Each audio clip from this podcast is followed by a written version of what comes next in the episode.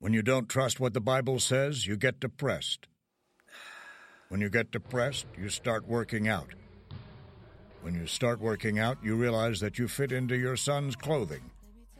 When you fit into your son's clothing, you get mistaken for Justin Bieber. Oh my god, it's Justin Bieber! When you get mistaken for Justin Bieber, you get chased by teeny boppers. When you get chased by teeny boppers, you get trampled within an inch of your life. Don't get trampled within an inch of your life. Trust the Bible.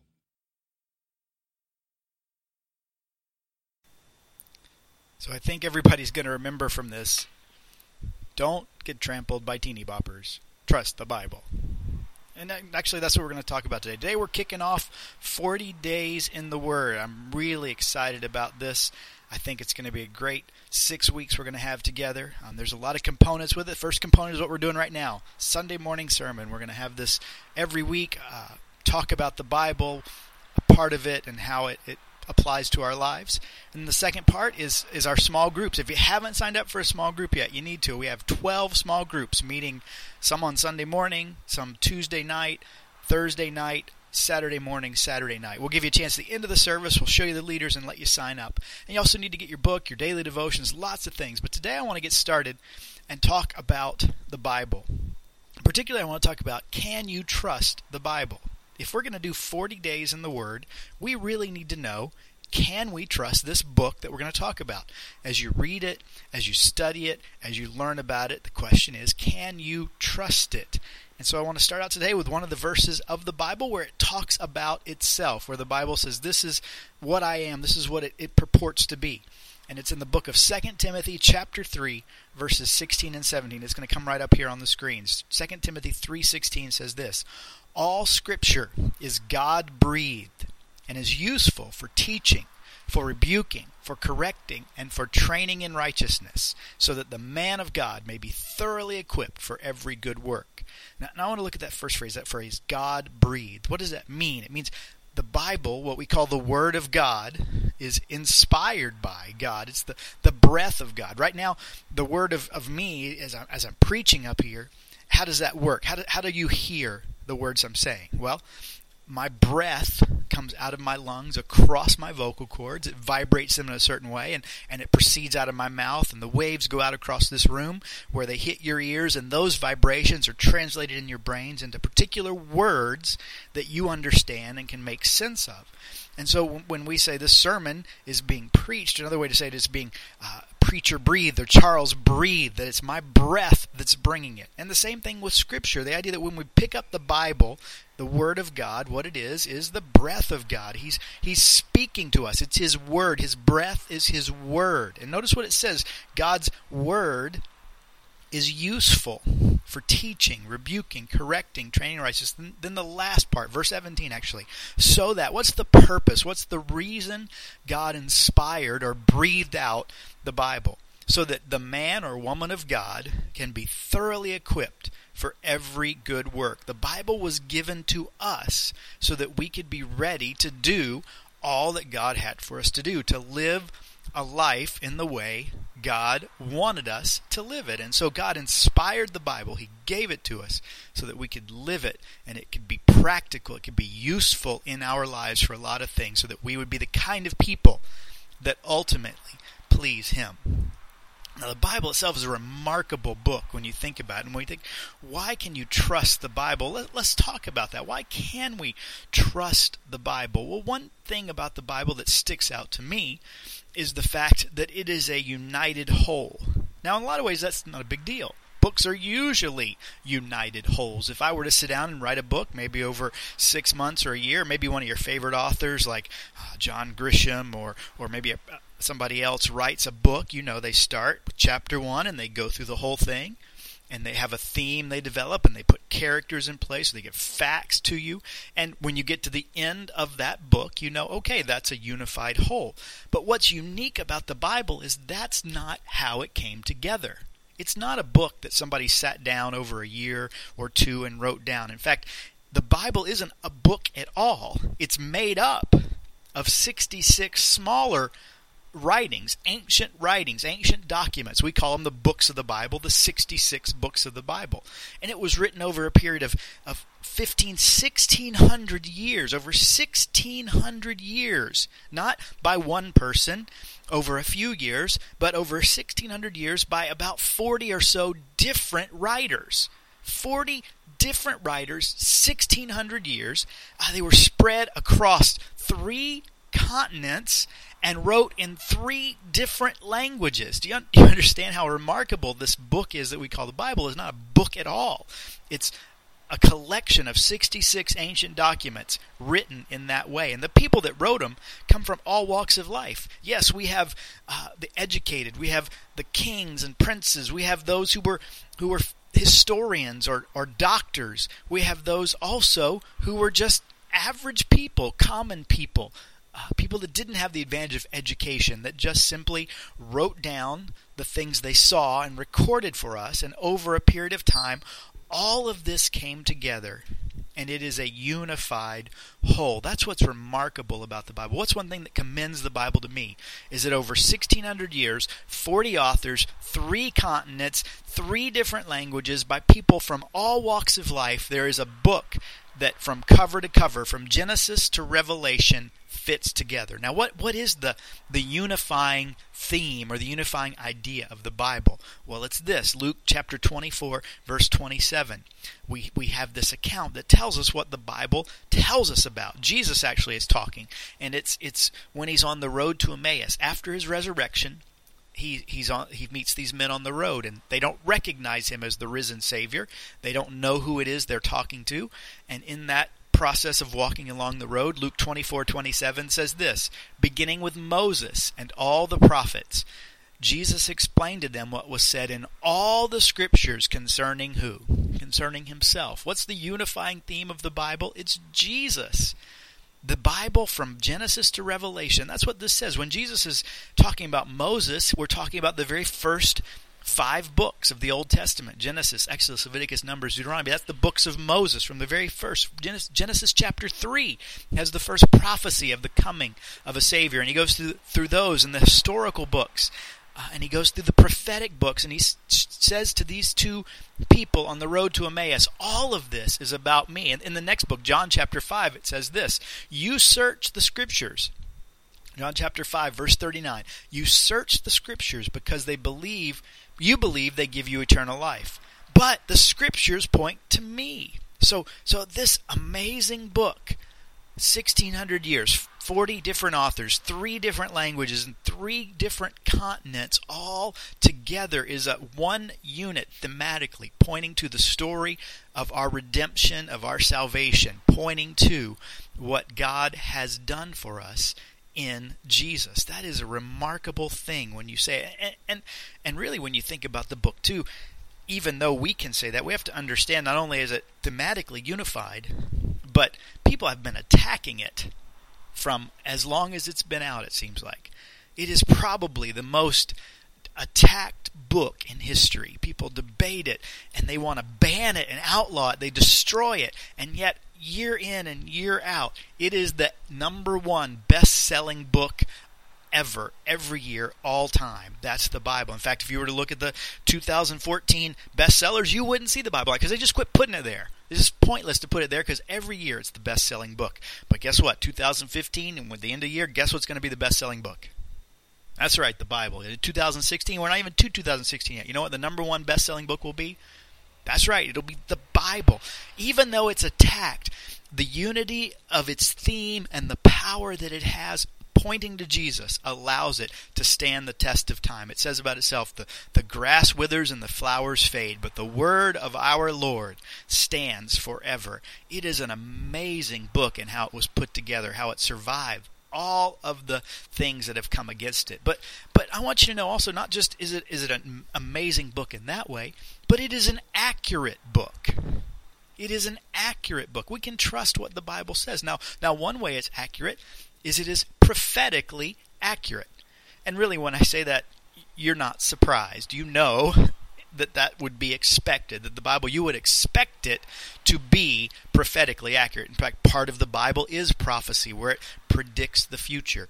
And because of that, you would expect when the Bible talks about the future, it would be accurate about the future. This is the, the one that, that maybe is the least debatable, or the one that most people would accept. But I want you to not take that for granted because that's significant.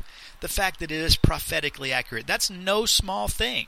In fact, let's just take one part of the prophecies in the Bible and talk about those for a minute. Just the prophecies about the coming of the Messiah.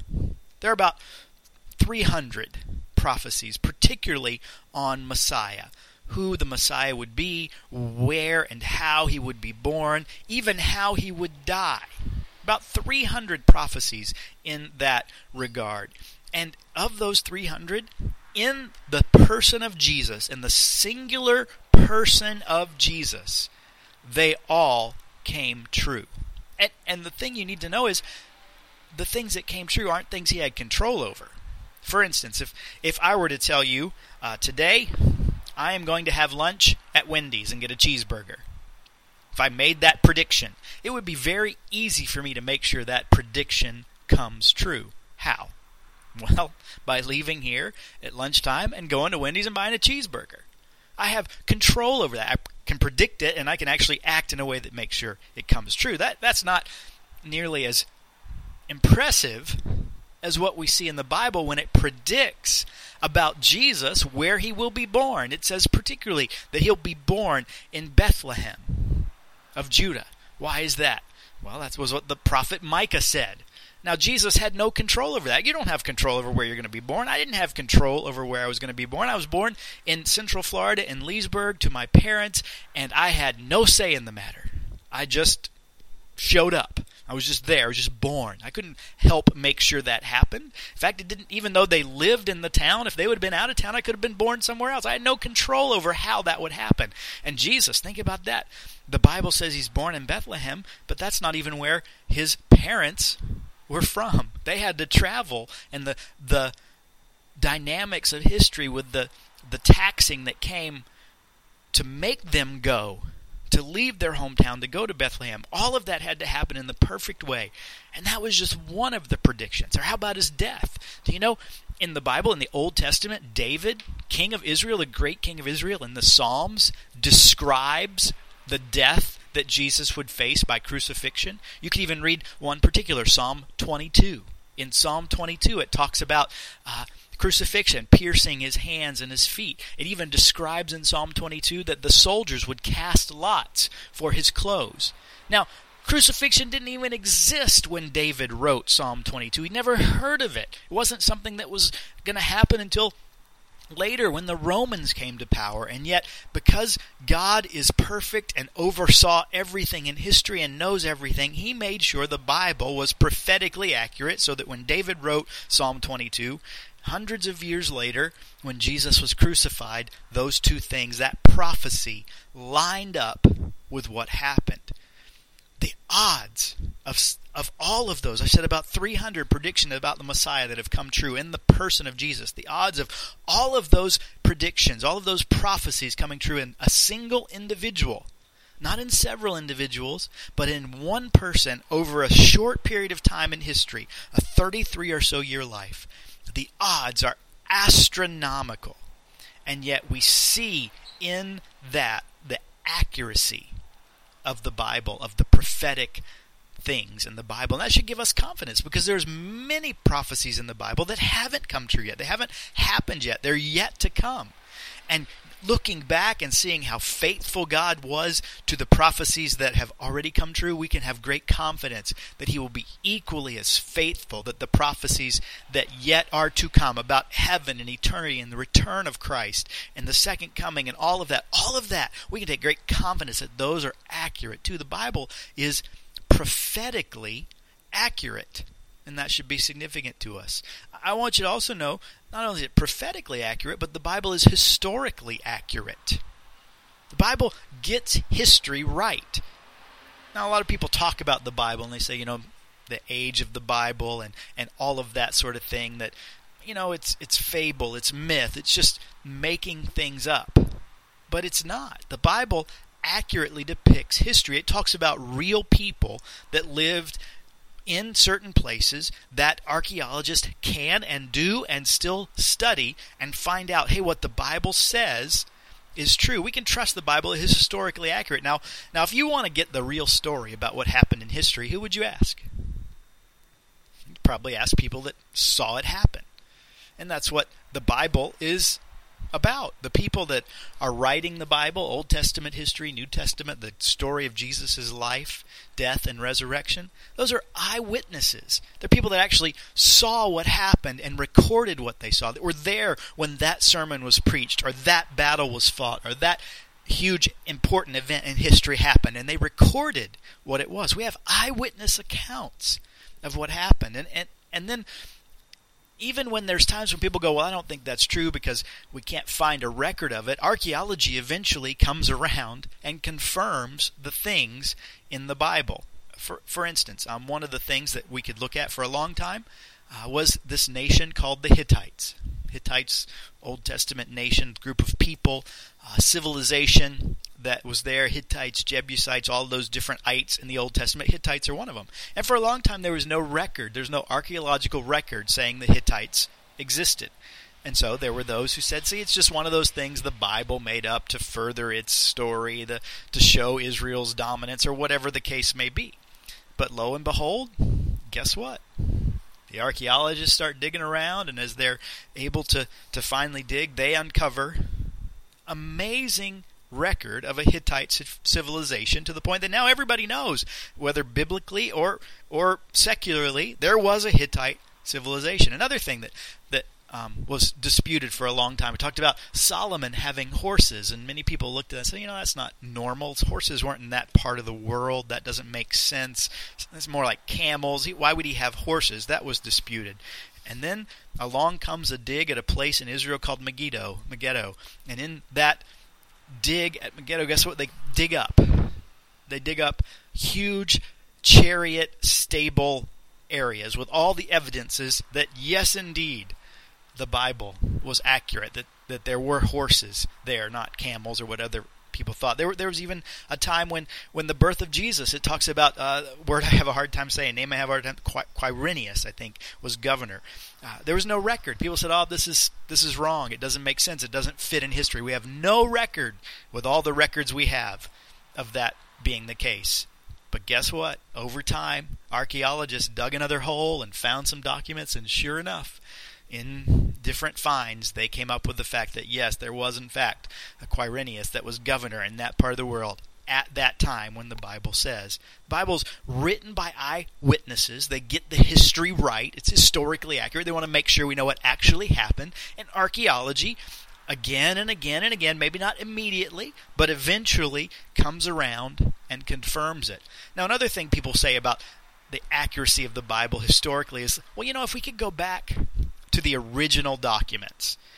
They call them the original autographs. That's like the the actual scrolls that they wrote initially and originally. If we could go back to those, then we could trust them. But you know, it's been so long and so many years that there's no way people didn't add things or change things when they when they moved the Bible. They added this detail to make it look better, and so on and so forth.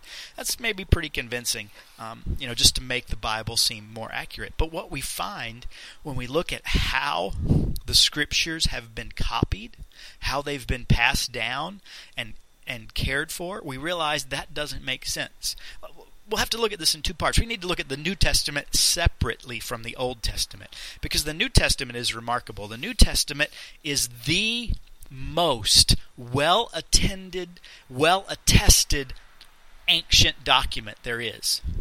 By far. Nothing else is even close.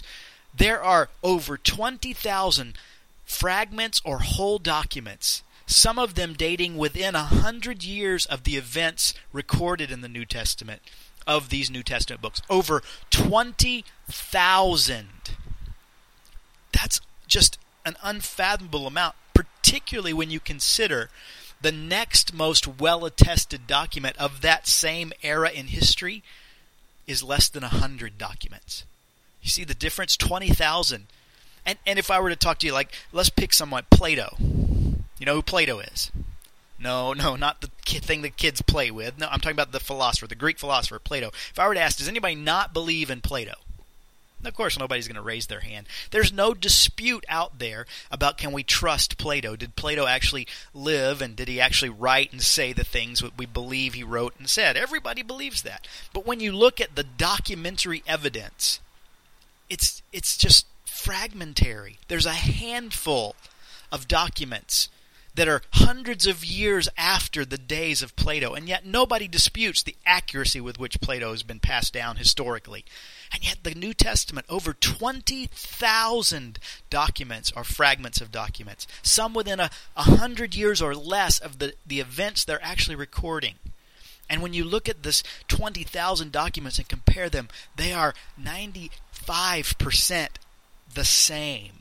It's not like this one and that one are markedly different. Oh, maybe a misspelled name here and there, a change in name spelling, but but the differences are so minor in those twenty thousand documents that it's it's ridiculous to say with the New Testament. Well, you know that's just been added to. They made made up that miracle or added this after the fact. That doesn't pass the test that that's accurate. And that's the New Testament. Let's talk about the Old Testament because that's a little different. The Old Testament is older.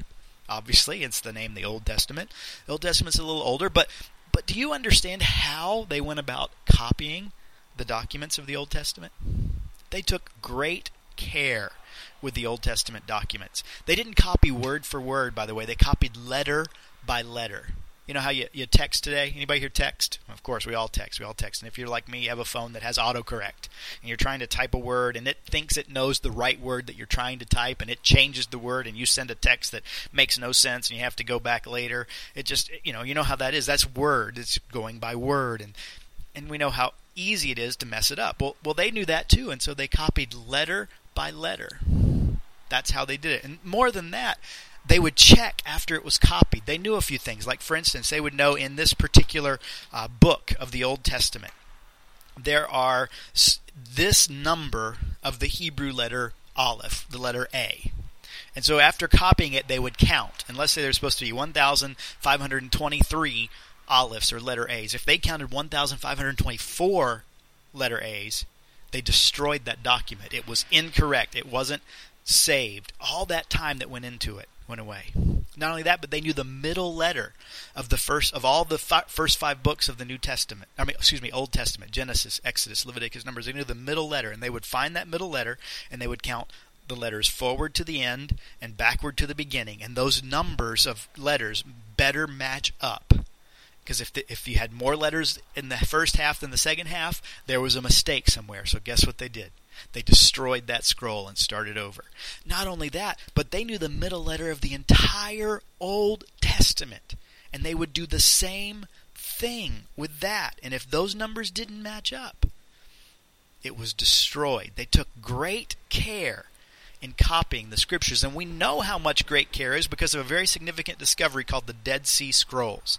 The Dead Sea Scrolls the, the actual documents in the Dead Sea Scrolls that were found just 50, 60 years ago date to about 100 years before Jesus. And it was an incredible find of Old Testament scrolls, whole, whole scrolls of books of the Old Testament. Up to that point, the oldest copies or documents we had of the Old Testament were about eight or nine hundred years after Jesus. So now we have these documents that are maybe a thousand years older than the oldest one we have. And when they compared those from the Dead Sea Scrolls to the ones 900, a thousand years later, guess what? They were the same. We can trust the historical accuracy of the Bible. People wrote it because they saw what happened. Archaeology confirms it, and they took great care to make sure it was passed down all of these years to us in a way that makes sense. But I, I want to go now to the maybe the most I don't want to say controversial, but maybe you'll say most disputed way the Bible is accurate. Did you know the Bible's scientifically accurate? Now, now let me clarify. That doesn't mean the Bible is a book of science, because it's not. You, you, can't open the Bible and say, uh, I want to learn how to build a rocket, and go to the Bible and it'll teach you how to build a rocket. No, the Bible's not a, a science textbook. It doesn't teach us science. But when the, the Bible speaks on science, it speaks accurately.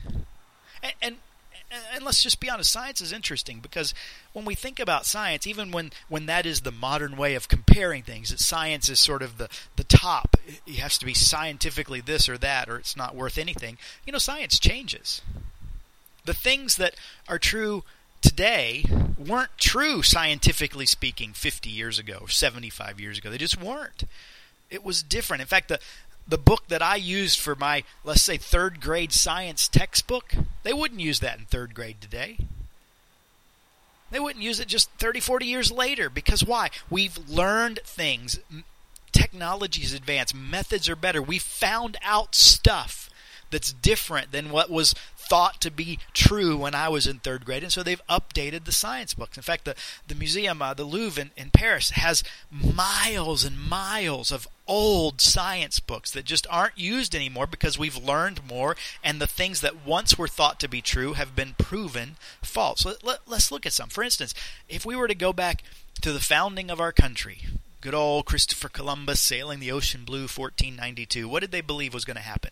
They believed he was going to fall off the end of the earth because the earth was flat, right?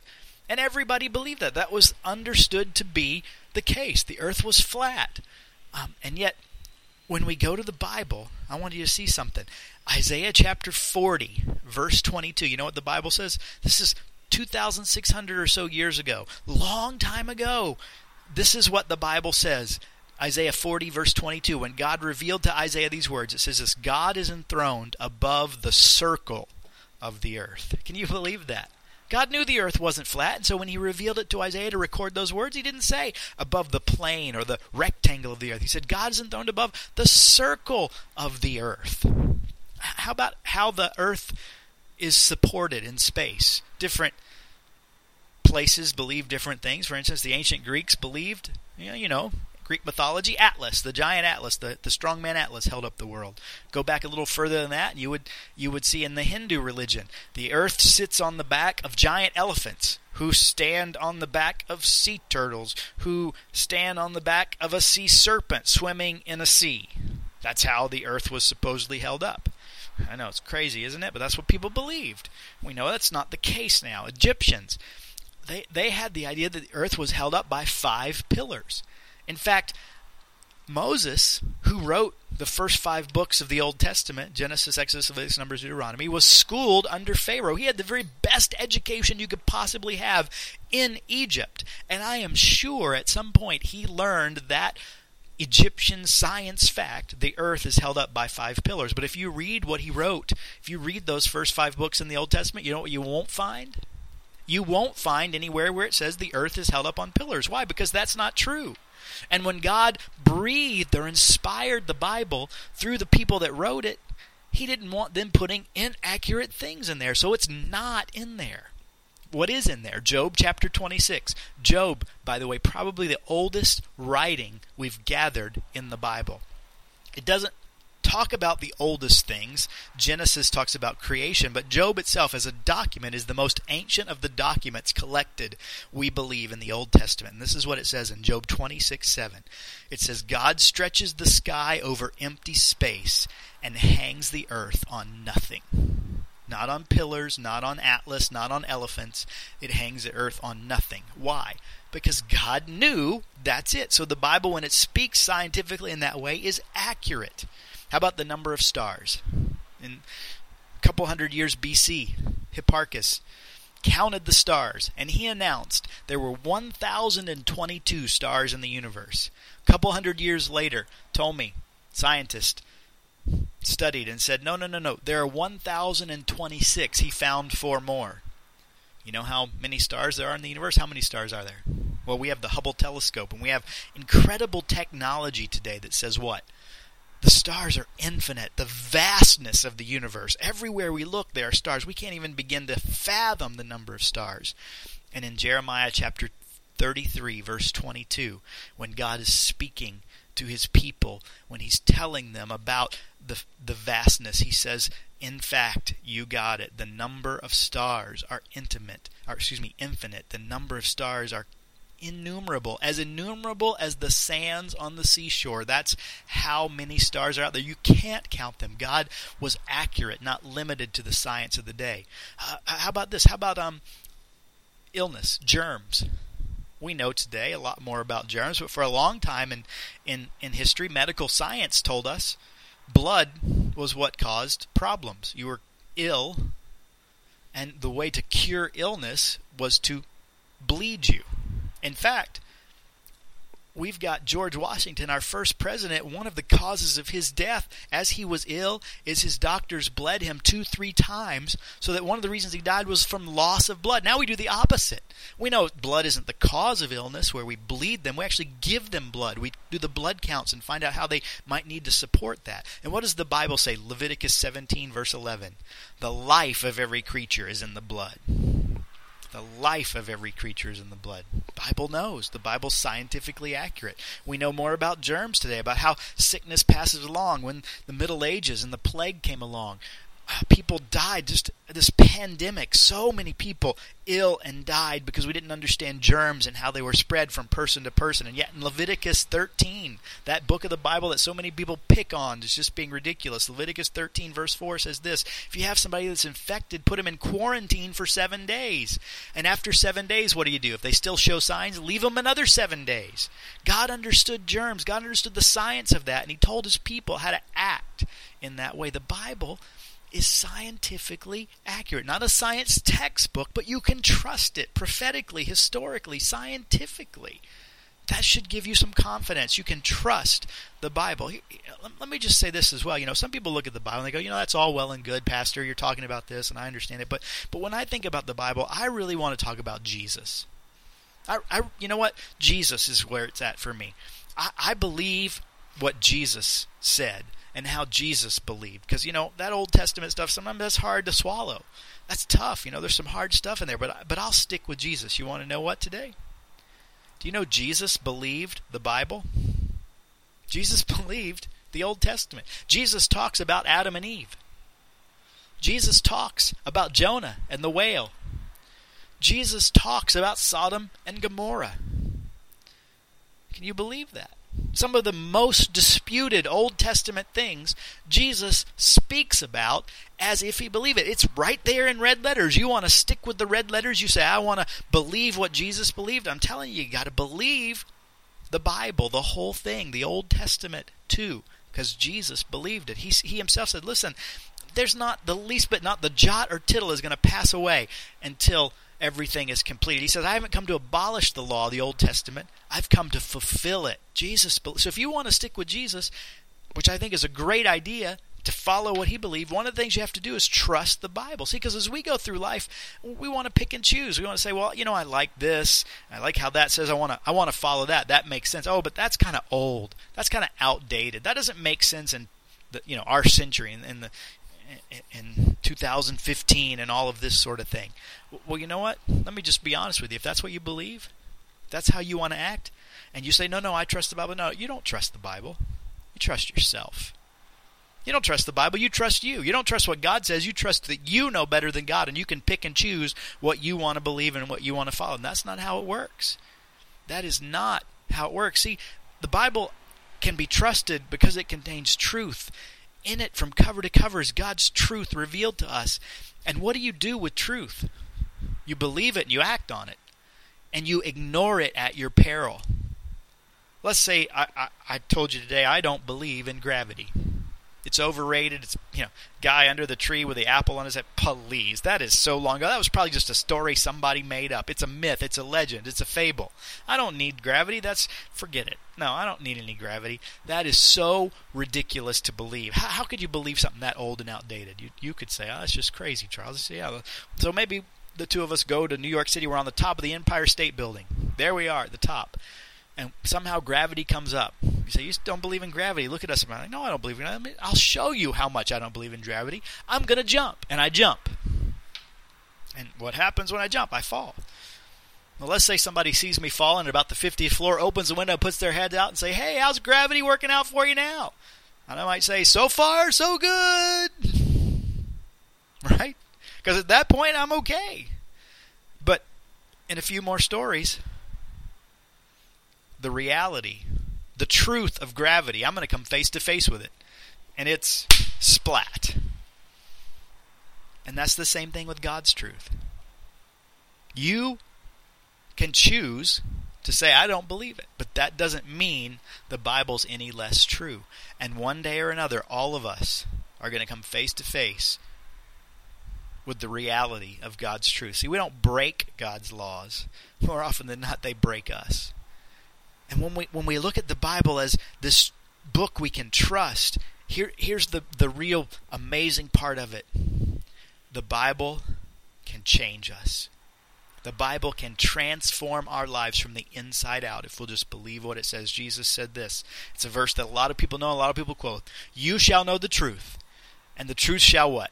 The truth shall make you free. Everybody looks at I mean, you might have huge universities with that quote right there. That's in John chapter 8, verse 32. But you know what it says in verse 31? Not many people quote verse 31. They go right to verse 32. Know the truth, the truth shall you free. You know what it says in verse 31? If you continue in my word, if you continue in my word. How do you know the truth? By continuing in the word. That verse in the context tells us if you want the truth to set you free, you better find it in the word of God. And I will tell you, there are people I believe in this room that will tell you right now they believed the truth of God and it set them free.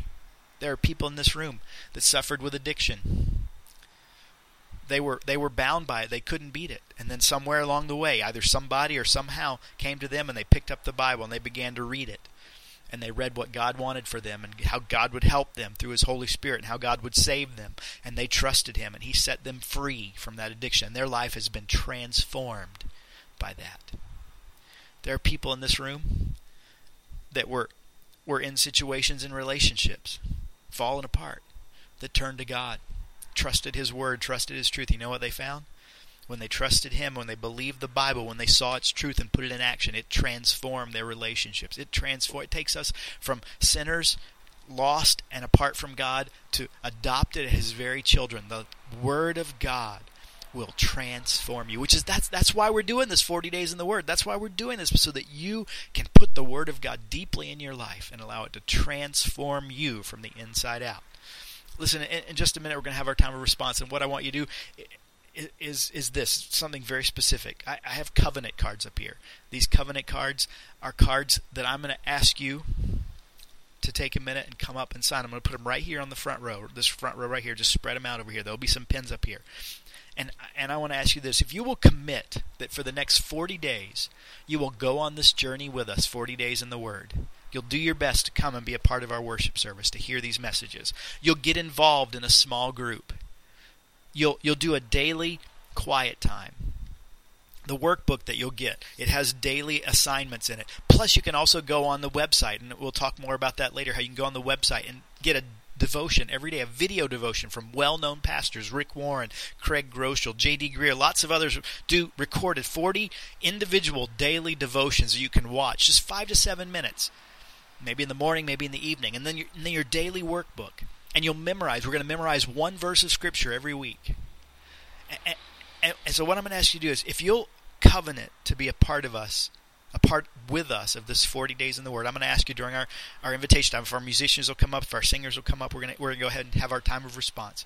I'm going to ask you to step out from your seat and come up here and grab one of these cards and you just sign your name and then place it on the altar. If you want to pray at the altar, whatever it is. But just commit yourself to, the, to, to seriously taking this 40 days in the Word journey with us and see with all of us and experience with all of us the simple fact that we can trust God.